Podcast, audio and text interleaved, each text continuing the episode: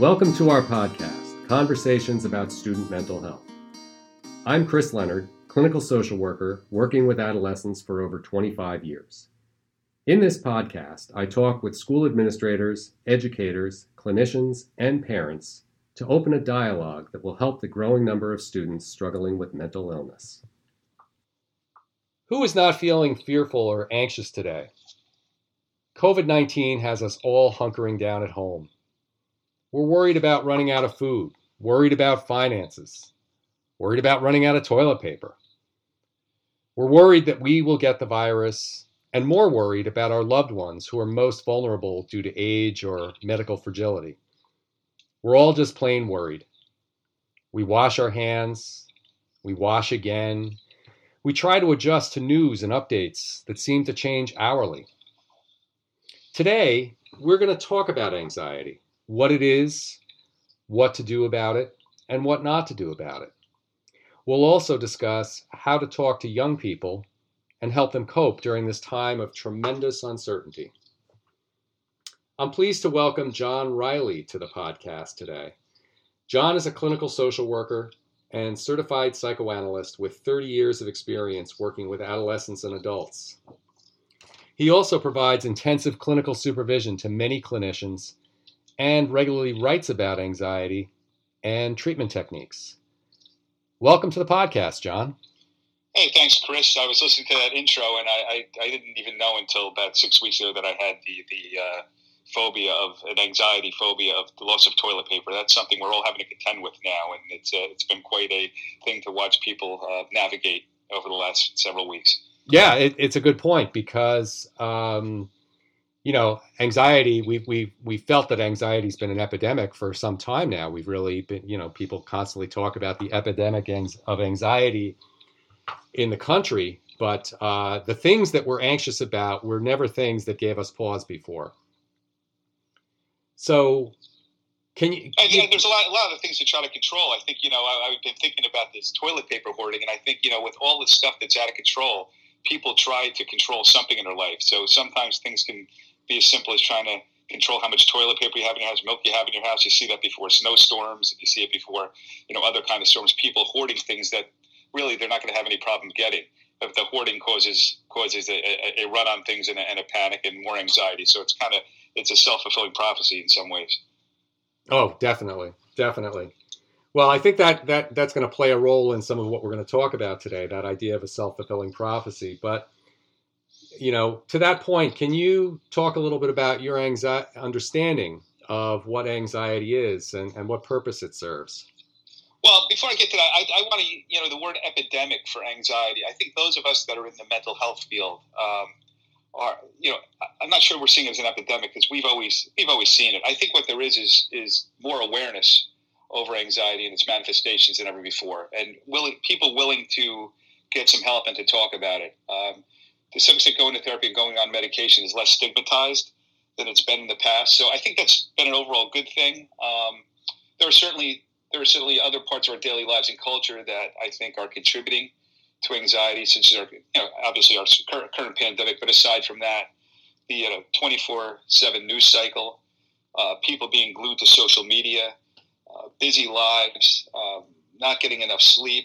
It all contributes to levels of, of anxiety and uh, people prior to this pandemic didn't have enough downtime, and I think you know we're, we're starting to see people, you know, disengage a little bit. Everyone's brains are always engaged in doing something and being busy. Um, and I know sometimes when I'm driving in my car, you know, you look at you know, you're at a stoplight, and as soon as people stop at a stoplight, they're down looking at their phone. They're doing, you know, people are always always engaged. There's no time to just think and meditate. So I think that and lack of sleep and all that contributes to you know intense anxiety. So about anxiety, you know, anxiety gets a bad rap. I mean, it, it's really a very uncomfortable feeling of worry, nervousness, and unease, disease. It lies on a continuum between mild um, to, to severe, like panic attacks. People with panic attacks or claustrophobia would, would be a you know a real intense sort of anxiety. One would feel panic, shortness of breath, uh, desperation. Sometimes people can connect to what's causing anxiety more often than not, people have no idea uh, why they're feeling anxious, and there's kind of this free, free, uh, free floating anxiety that people have. uh, one thing that people are starting to realize is that it can manifest in various different ways that are not directly felt as anxiety. Uh, it could be like a slight tightness in the chest, headaches, stomach aches, back problems, um, some of those somatic ways. Sometimes people don't even realize those somatic complaints are due to anxiety, and when there is a connection made, it's often very helpful because one of the things that helps with anxiety is knowing it's there and then understanding what the anxiety is signaling. Does that make it so? Anxiety kind of as a signal for some underlying difficulty or, or, problem? Yeah, that aligns with my view. Um, you know, anxiety serves a uh, survival purpose to us. You know, when when we were hunter gatherers and we were living alongside saber-toothed tigers, uh, if you saw a saber-toothed tiger, it was a good thing to get anxious because you had to figure out what you were going to do to survive. Were you going to stand right. and stand and square off with it with your spear? Were you going to run? What were you going to do to keep yourself alive that day? And I think a lot of times people experience um, anxiety in this kind of fight or flight, life or death situation. And it seems to me that people kind of cultivate a habit um, and out of necessity often because they've had childhood experiences, something has happened in their life where they have felt that they've been in danger. And they get very accustomed to that sense of being in danger and they they it, it sets up a pattern in their life where they are constantly defending themselves against the impending danger.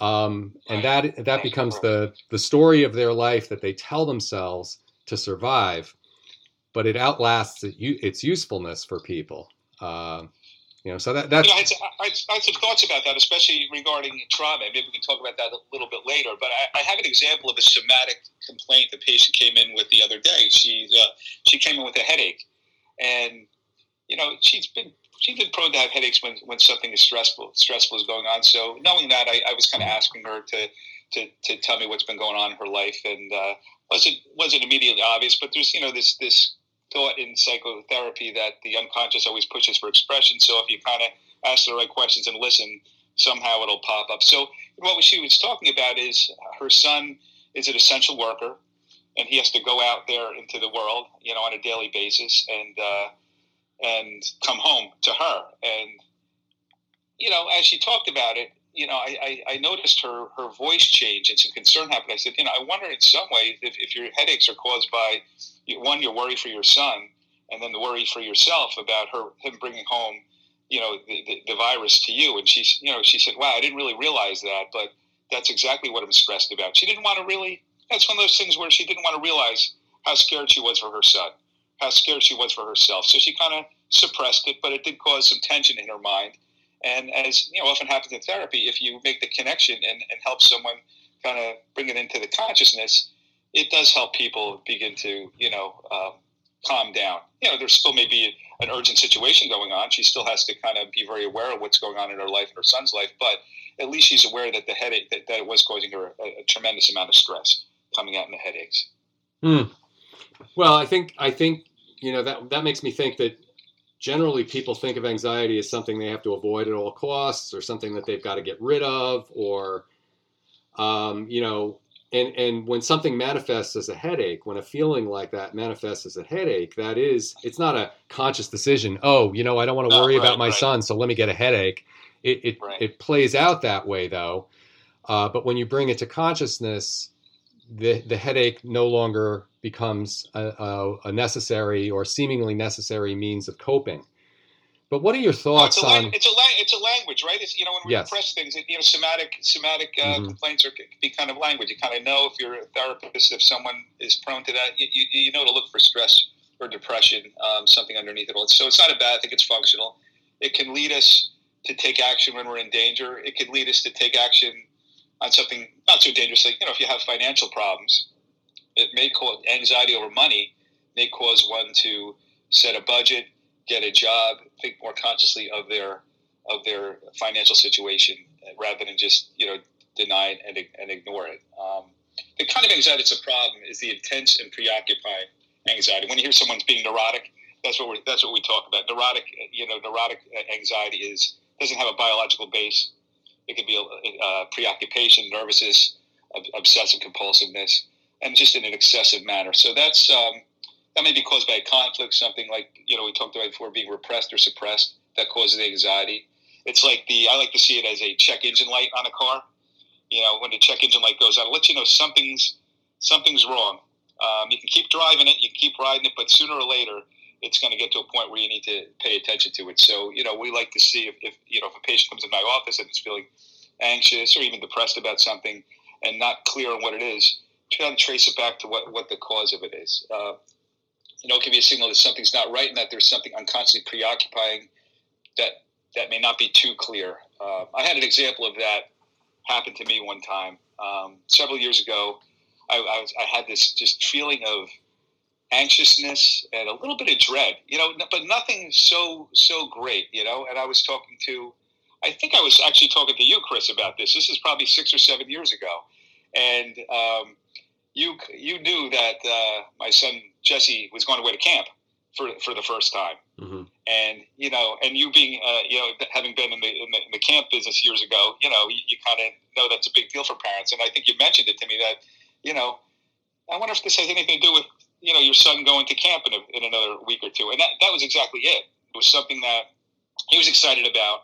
I was having to deal for my first time with my son going away for you know seven eight weeks. Again, an exciting time, but something that caused some some discomfort in me that I didn't really want to deal with. So again, I think in that case, I think it was you that that uh, that brought that to my attention. And after that, I was like, okay, I could really embrace you know the feelings I was having, but also kind of be excited about him leaving and just being aware of those, you know, those kind of conflicting feelings that can go on for somebody. So, so you have an openness. Uh, we have an openness to kind of exploring what what is this about? What might be going on for me right now? What what might be happening here? How how can we help people? Because people do all sorts of things to avoid their anxiety. You know, uh, liquor sales right now are probably at an all time high people drink, people smoke, people gamble, people obsess, people do all sorts of things to not deal with the anxiety that's presenting to themselves. How do you help people? How do you help people get past those those avoidance strategies? Well, you know, I, I think right now in this pandemic, it's been a really it's been a real interesting shift in, in, the work. At least the first several weeks, it was kind of having to take everyone's temperature. My own, you know, we, we're we're all going through this with everyone else. We have to kind of see how we're feeling about things. So, you know, as far as specifically deal with the pandemic issue right now, because that's what a lot of people are talking about. What can I do, you know, during this time to stay calm uh, amid the, the pandemic? And you know, I, I think you know, basic needs are important, just like with anything else uh, you have to make sure you have your food and essentials, uh, and, and, and loved ones are all taken care of the best you can. If your finances finances are being disrupted, like so many people's finances are being disrupted, you know, really try to plan for that the best you can.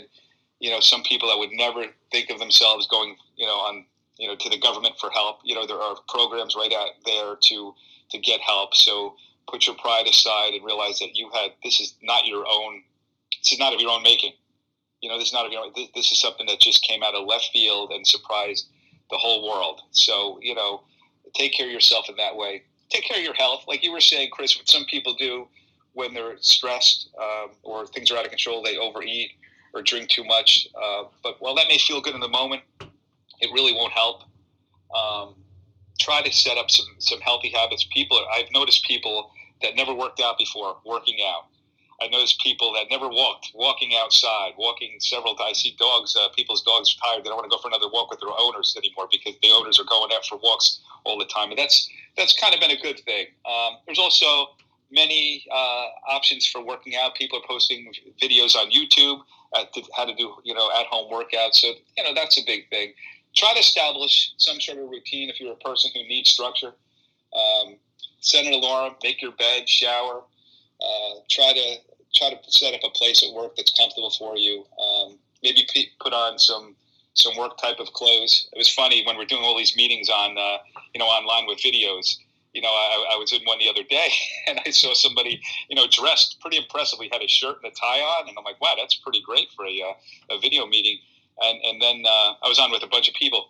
Person's phone rang, they had to get up, and they got up and they were wearing their underwear and, and a dress shirt. So it was like it was like one of those things. So be comfortable at home, but not you know, but be also be aware and be too comfortable. That, that, so that was a little comic relief throughout all of this uh, all this uh, seriousness that we're going through. Um, the other piece, and I'm sure you're saying this to your clients too, Chris. Uh, limit your time watching news. Oh yeah, so, social media. I mean, it's 24 seven um, of, of, negativity, of urgency. Uh, you know, I remember uh, thinking thinking about this the other day. You know, go back to how we got news in the in the 1980s. For those of you that were aware of news in 1980, you know, we had the five o'clock and the six o'clock news. Check in one time a day, get the information that you need, and then shut it off. I mean, things are changing rapidly, but usually not that rapidly. So if you can get it every every 12 or 24 hours, that can be helpful. Um, social media, we all have the dooms the doomsdayers on uh, on our, uh, in our in our friend group on social media.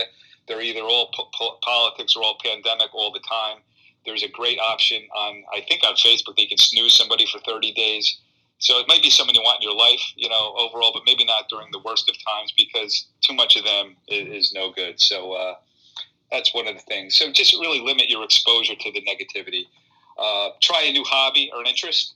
Uh, certainly have the time now. Um, I haven't. I don't have as much time as I thought I was going to have. So I, I, do have to work on that. But uh, you can read a book. You can write a book. You can, you know, watch old movies.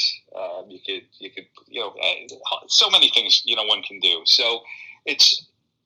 We're not going to have this chance this time again ever. You know, likely to be shut down and be hunkered down at home for weeks at a time. So I'm trying to, and I, am sure you are, Chris. Because I I know how you approach life. You're trying to make the most out of this you know difficult situation and grow from it. So I think this is a, a great time to do that. Yeah, I'm really trying to, you know, look, it's it's sad, it's tragic.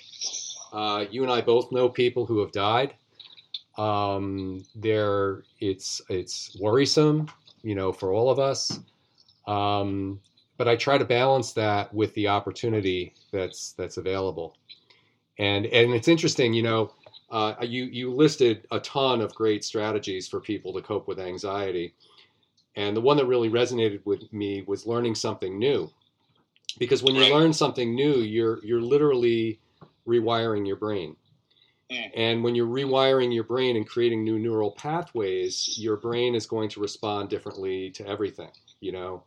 So, you know, learning something new and even and whether it's, you know, sitting down to meditate or whether it's playing chess or you know something where you're where you're focused on something that you and, and trying something that you haven't tried before it really is an opportunity for for you to kind of reshape your your brain a little bit.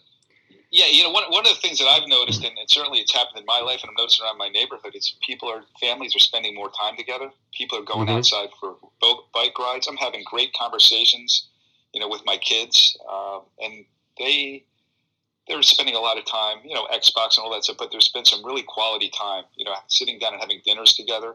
It really slowed the pace of life down tremendously and certainly going to make me reevaluate what, you know, I don't know if I want to go back to normal, really. I don't want my normal to be what it was. And, you know, never had this opportunity to kind of reflect on it until it was stopped and you really have to kind of look at it. So I think there's some silver linings in here, you know, and, and you said something about learn something new, learn to change I mean, we've mm-hmm. all had to, you know, really adapt and change very quickly to some, you know, very difficult situations. And I'm always amazed by the resilience of, of human beings. It takes a lot to break break break people. You know, people do find ways to to adjust. You know, some some quicker than others. You know, we all yeah. have different capacities. You know, some people do it easily. Um, some people have a real challenge to do it. But um, I see it. I see that there's, uh, you know, there's people that have um, difficulty not being in control with loss of control, and our jobs are often to help people let go of some of the control and to work on being more flexible and resilient. And this pandemic has been a crash course in this. Uh, you know, usually when we look to make adjustments in life, it's something we plan for and we take time and we talk about it. You know, we didn't have that ability you know, this time. It was just kind of thrust upon us. Mm-hmm. Uh, I remember, I remember, you know, you know, with Sage Day, one of the things we had to do was switch over to, to being a traditional school, you know, um, and and you know, and then within a week or two, um, switch over to doing everything online and doing therapy online. And I, you know, it's been amazing to watch the, the students, the teachers, the creativity that's come up, and the commitment and the great work that's been going on. And this is something that, if we would have tried to design it, it would have taken. We probably would have taken one or two years to roll such an initiative out, just like most public schools. And everyone really had to be resilient and get up to speed. So I think this has been a really, a real great opportunity for people that need control and planning to have to be more resilient. I'm working on a, I'm working uh, on that a lot with my own, you know, patients, people that really have had to have routines and, and have it their way. This has really been turned upside down, and you know, remarkably, they're they're they're doing it. A lot of talking, a lot, a lot of feelings about it, but you know, I don't know if you're seeing the same thing, Chris. But it's been uh, it's been a really neat um, opportunity as a therapist to uh, go through something myself, uh, you know, at the same time as my patients are adjusting to it and watching how we all have to work this through because we are certainly all in this together. Yeah.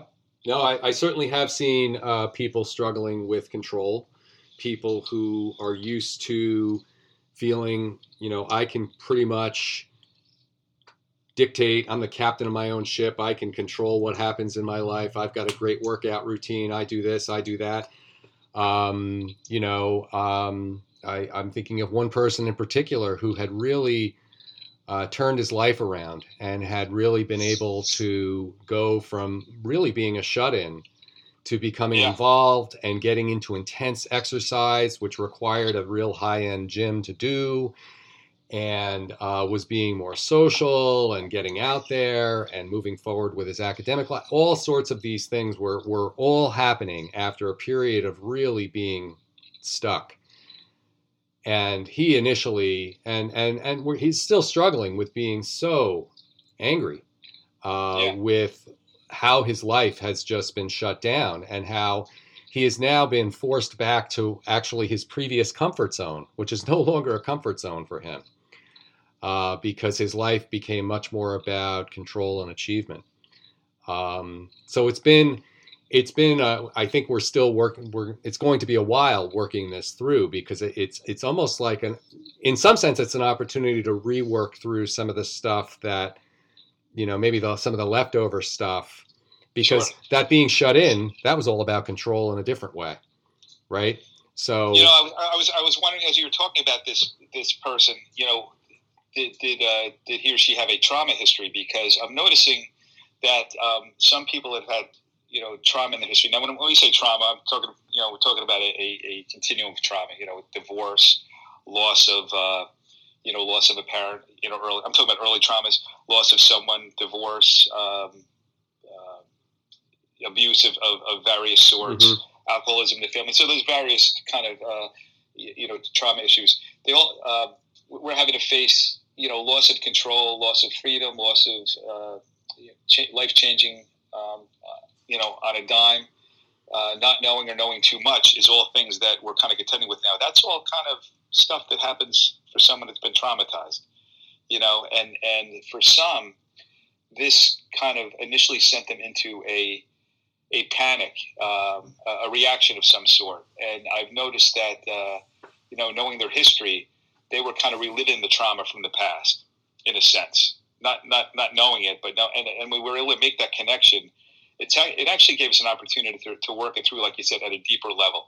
Mm-hmm. You know, because the idea would be that um, you know they already lived through the trauma, but a lot of times that people that have lived through the trauma don't, that don't really remember it or repress it or haven't worked it through, they're expecting something bad to happen in the future. Now, something bad is always going to happen in the future. That's how life is, but it's not necessarily you know what they think it is. The, the bad has already happened. So get them to work through what the bad was, put it into words, talk about it with somebody, and this this will give us opportunity to work through the trauma and become better able to respond to future crisis situations. So it doesn't have to set them back into a you know a, a trauma reaction. Does that make sense? And is that oh yeah, no, it, it, definitely does. Yeah, that that particular person, I, I wouldn't say there was a history of trauma, but I do have some other people I work with for whom trauma uh, was present. You know, childhood abuse, and what I see, uh, what I've seen with one person in particular is that the story of his life that he tells himself is that people in charge are bad,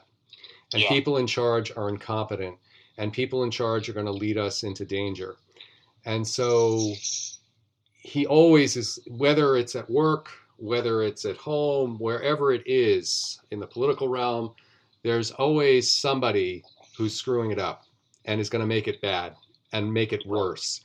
And so the story is, that he tells himself is that I always have to be ready for it to get worse. I always have to be ready for the thing that's that's going to just just be the, the last straw.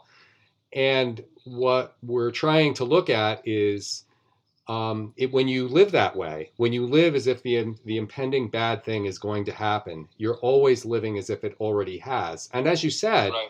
for people who've experienced trauma, the bad things have happened.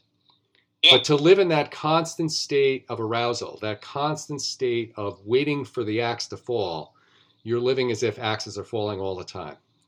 Right, it really robs you from living in the moment. And, and Right. yes, you may be you may be prepared, like all those people that were doomsdayers, right? They, they were prepared for the pandemic, but they've been living like there's one for the past twenty years. So Exactly. you know they have they're all hunkered down and and uh, you know a bit paranoid at times. So I think you know that, that's a, that's a good example. Um, you know, the other thing I'm noticing with people that have had trauma is that um, they might not have had any any huge reaction to this, but they're talking about their trauma from the past. It's it's happened with a couple patients that they brought in, you know, a material that we've never really talked about before. I've talked about in a superficial way, and it's just coming up, you know, with more depth and and uh, you know helping to move the therapy along. So you know, this has really been something that you couldn't design, right, as a therapist, but it, it's it's it's it's pushing people to contend with things that you know we stay very busy in life, right? We stay busy, busy, busy all the time, and part of that is just the business of, of life, but it's also you know often gives us a, a great way to not deal with certain things. So when that's taken away,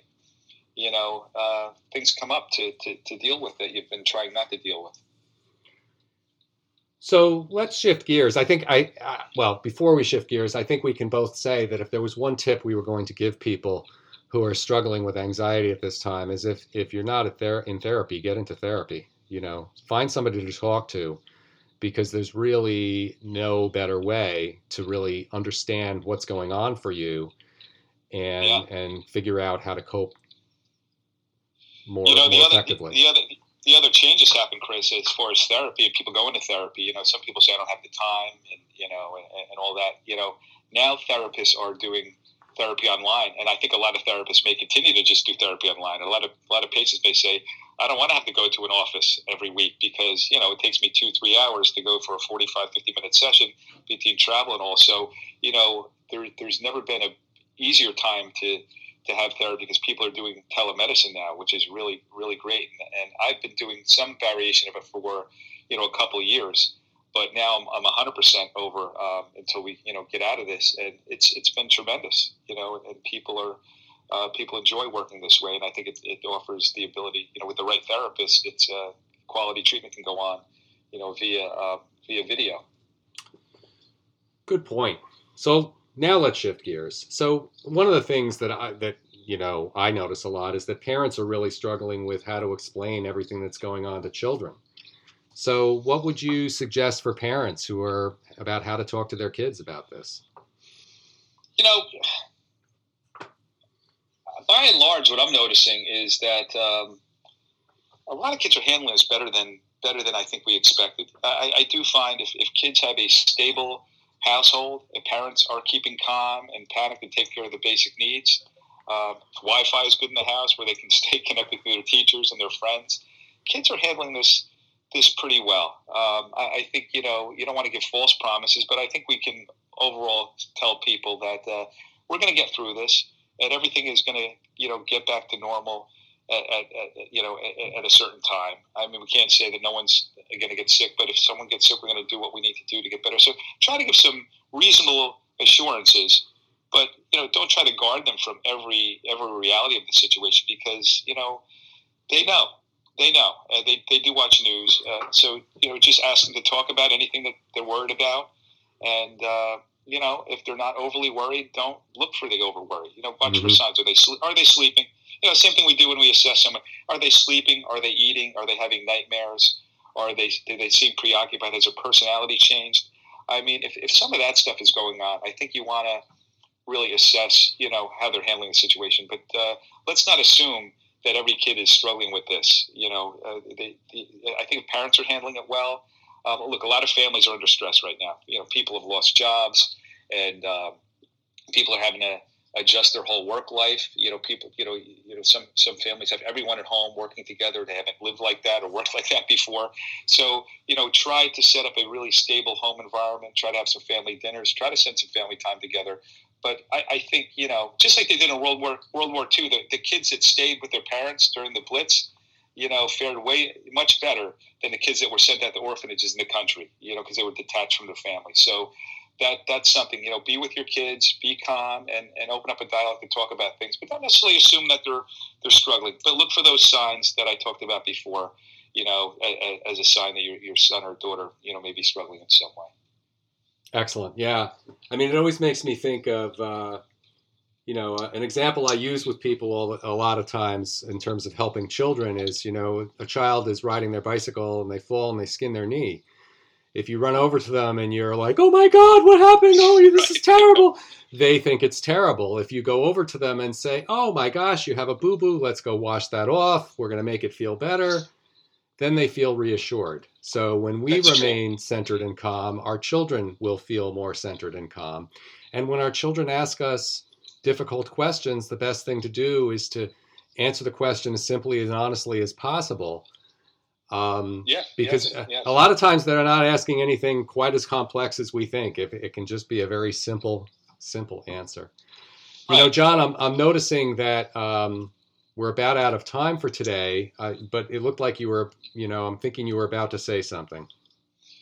I just, you know, one, one of the things that um, people people ask me is, is you know, what, what do I do to get rid of my anxiety? And I had a patient the other day, a prospective new patient coming in today say, I, I, I, don't want any anxiety anymore. And I said, well, that's what your, my, my goal would be for you. I said, you should find a different therapist because I can't, I will not be able to help you get rid of all your anxiety. But what I can promise you is we'll try to understand it and we'll try to lessen it and, and, and, get, and make it be something that doesn't um, have such a big part in your life anymore. Life does have its anxieties.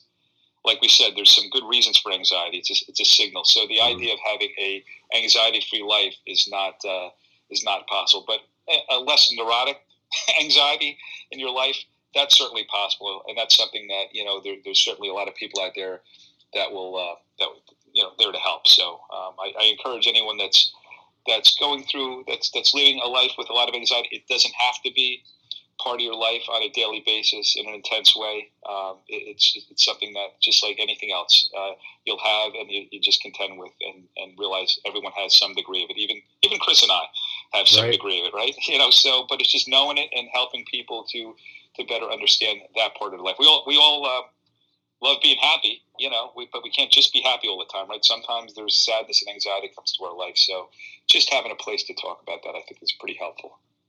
I can't think of a better way to end. Really, you know that it, that anxiety is part of life, and and it you know we've, we've come full circle. You know, I, I was asking you about people trying to get rid of anxiety. It's not something that we entirely get rid of. It's something right. that we learn to have a, a much more healthy relationship with. Uh, so, listeners, I want to thank you for joining us today. I hope you and your families are staying safe and well. Uh, please do join us soon again for another in our series of conversations about student mental health. Take care, everyone. Conversations about student mental health is brought to you by Sage Thrive, partners in school based mental wellness. You can find the show notes on our website at www.sagethrivettoday.com. You can also suggest topics for upcoming episodes of the podcast. We'd love to know what issues related to student mental health you want to hear more about.